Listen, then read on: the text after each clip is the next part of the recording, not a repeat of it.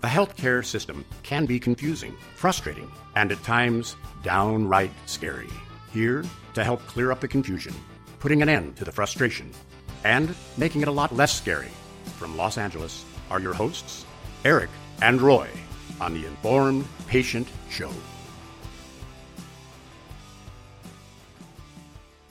Medicare is really big on two other criteria when it comes to anything home health wise the face to face and also the homebound status. Does the homebound status apply to infusions, or is that strictly more like physical therapy or or like home health services? Does that affect the infusion services whatsoever? That affects um, more of the home health aspect. Okay. Home infusion uh, we have patients that, that work. They're not mm. homebound, right? But they receive the infusions at home. That's what I thought. Okay, yeah, yeah I want to make sure because I know that's becoming a big buzzword out there. A lot of the patients are hearing the word homebound and face to face. That they have to have a face to face with the physician for you know uh, within so many uh, days of receiving the services. So for the infusion, okay, I could see where a lot of pay, like when the, the little balls and everything, allowing them to be uh, ambulatory. Okay. Absolutely. All right. I had something else I would just want to get your your thoughts on. Is I know that sometimes like uh, the they have that high copay and then they can't afford it. So, but if they the patient uh, and the family come into a, like an outpatient infusion center, then all of a sudden it's it's covered versus it's not. And how does that work? I mean, or why why is that, that from your thinking? Well, I'll let Cena answer that. That's more of a his field of expertise. I think. Sure, sure. Um, so it, it, just depends on the coverage, um, honestly, because for our uh, major medical plans like the Aetna's, Blue Cross, Blue Shields, sure. um, we um, and we are actually setting up an ambulatory infusion center inside our offices. Oh wow! I'll give you a tour. We'll give you a tour of, of the place, and you can see where That'd we're nice. cool. setting it up. The idea being that uh, patients can be able to come into our office and have a nurse infuse their therapy. Um, so it those those plans do pay for both home infusion and coming into an ambulatory center. Um, some of the limitations can be um, when it's uh, when it's a, um, a, Medicaid plan or a Medicare plan that's uh, that's uh, the benefits are assigned to to like a HMO. They'll they'll dictate where they can get those infusions and, and what their coverage is. Okay. There's another area I would like to talk about, and that's uh, at home chemotherapy. Uh, I, I, how right now in a, well, especially here in California, how how uh, frequent is that, or how uh, common is doing chemotherapy at home now? I think it's uh, not very common. There are there are some chemotherapies that are that are safe and easily done at home. Mm-hmm. 5FU uh, is one chemotherapy that's often done at home. Um, it's usually in an infusion device for 48 hours or or sometimes a week. Uh, you can hook up one bag and be attached to your pump and your pouch for for a couple days or a week. Okay. So that's a common drug that's a chemotherapy drug that's given okay. at home. But uh, many of the chemotherapies are just too toxic to give at home. There are a lot of side okay. effects, a lot of nausea and vomiting. Right. Sometimes allergic reactions. So um, the list is pretty small of drugs that are safe to give at home. Okay. So there are a few that can be given at home yes. through a pump. And then for them to have it discontinued, they discontinue at the doctor's office or can it be discontinued at home? It can be discontinued at home. And that's with the nurse coming out and Yeah, often these patients have ports. Uh-huh. So the nurse would come out to, to disconnect the the pump and remove the Huber needle. Okay.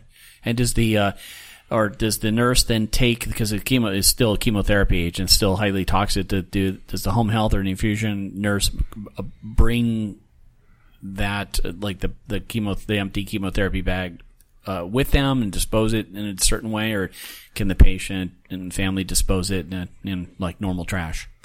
Well, whenever we provide chemotherapy at home, if we're the pharmacy that pr- dispenses the drug, mm. we provide all the protective equipment Okay. The chemotherapy sharps container, the gown, the chemo gloves, etc. All, okay. all the things that that we feel um, are required. Right. So that the the chemotherapy doesn't get into the water water system or sure. It, but uh, sometimes chemotherapy is is initiated in the hospital or in a clinic. Right. and we don't always know that those uh, supplies are being provided. Okay. So what we will do, just to be safe, is to prov- provide that chemo sharps container, the chemo gown, the gloves, etc., so that that nurse uh, and that patient's family is not exposed to chemotherapy. Oh, okay, good. So you're taking the proper precautions. Okay, that's that's that's really good to know. Thank you. So I think we've uh, touched on uh, pretty much everything we wanted to talk about. Did Is there anything else you guys wanted to add, or anything that you? that's kind of how, how you see the future of uh, Oh yeah. home infusion? Or Well, I diagnosis of Lyme disease in the United States every year. Wow. That's more than it's a very prevalent problem. And from a home infusion pharmacy perspective, why do I even care? Uh, if the d- disease is diagnosed and treated early uh, with oral antibiotics, it can be treated and cured.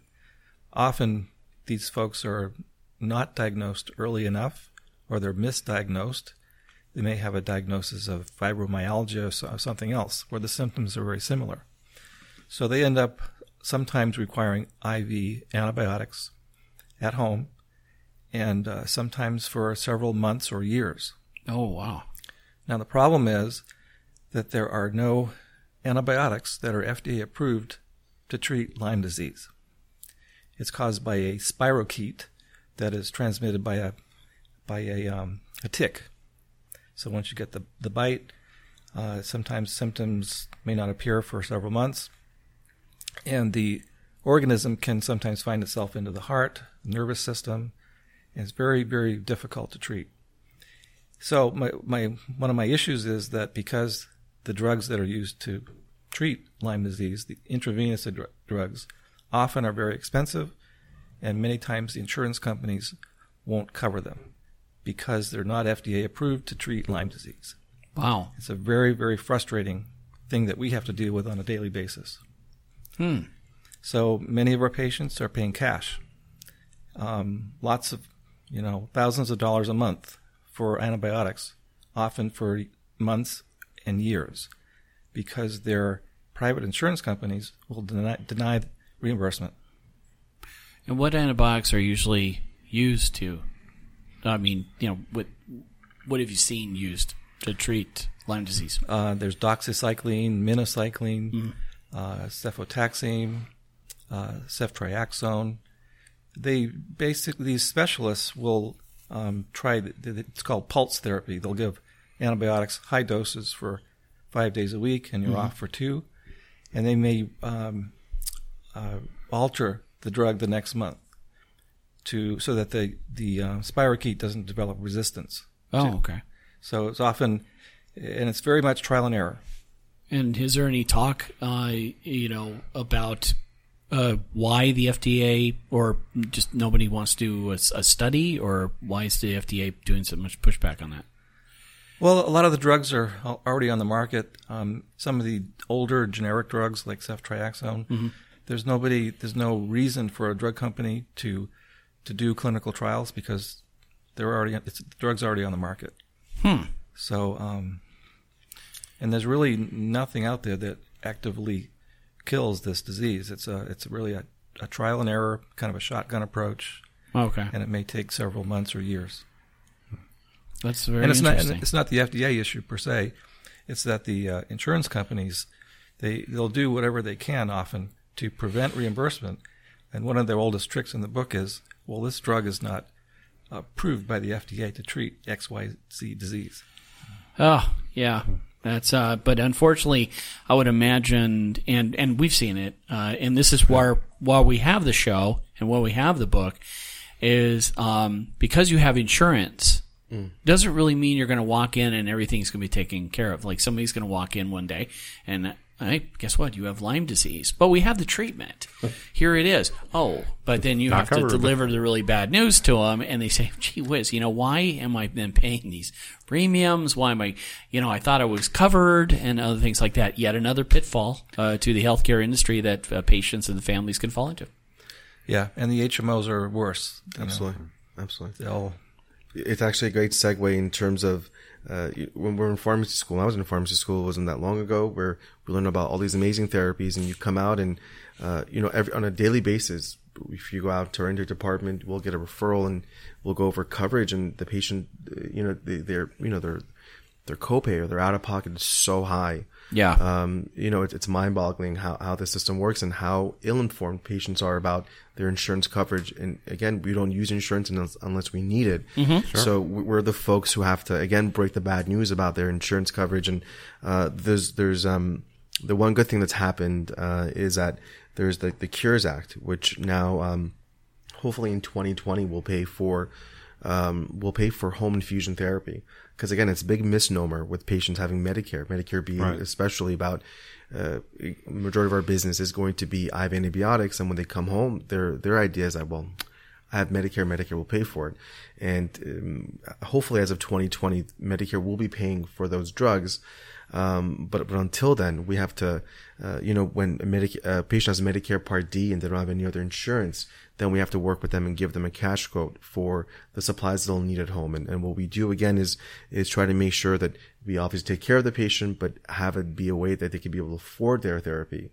Uh, so what we do in comparison to the other folks that are in, in our industry is try to make sure that uh, we give a cash quote that the patient can afford or work with them. Uh, we have many patients who call and say, I can't afford this. What can you do? We have them go on payment plans. Uh, we try to do what we can on our end.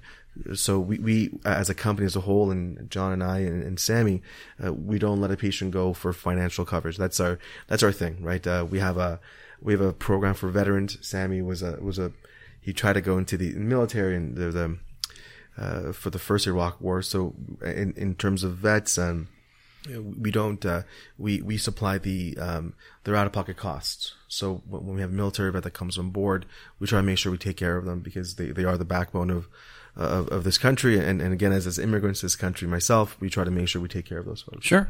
That's good. I'm, I'm glad you guys are doing that.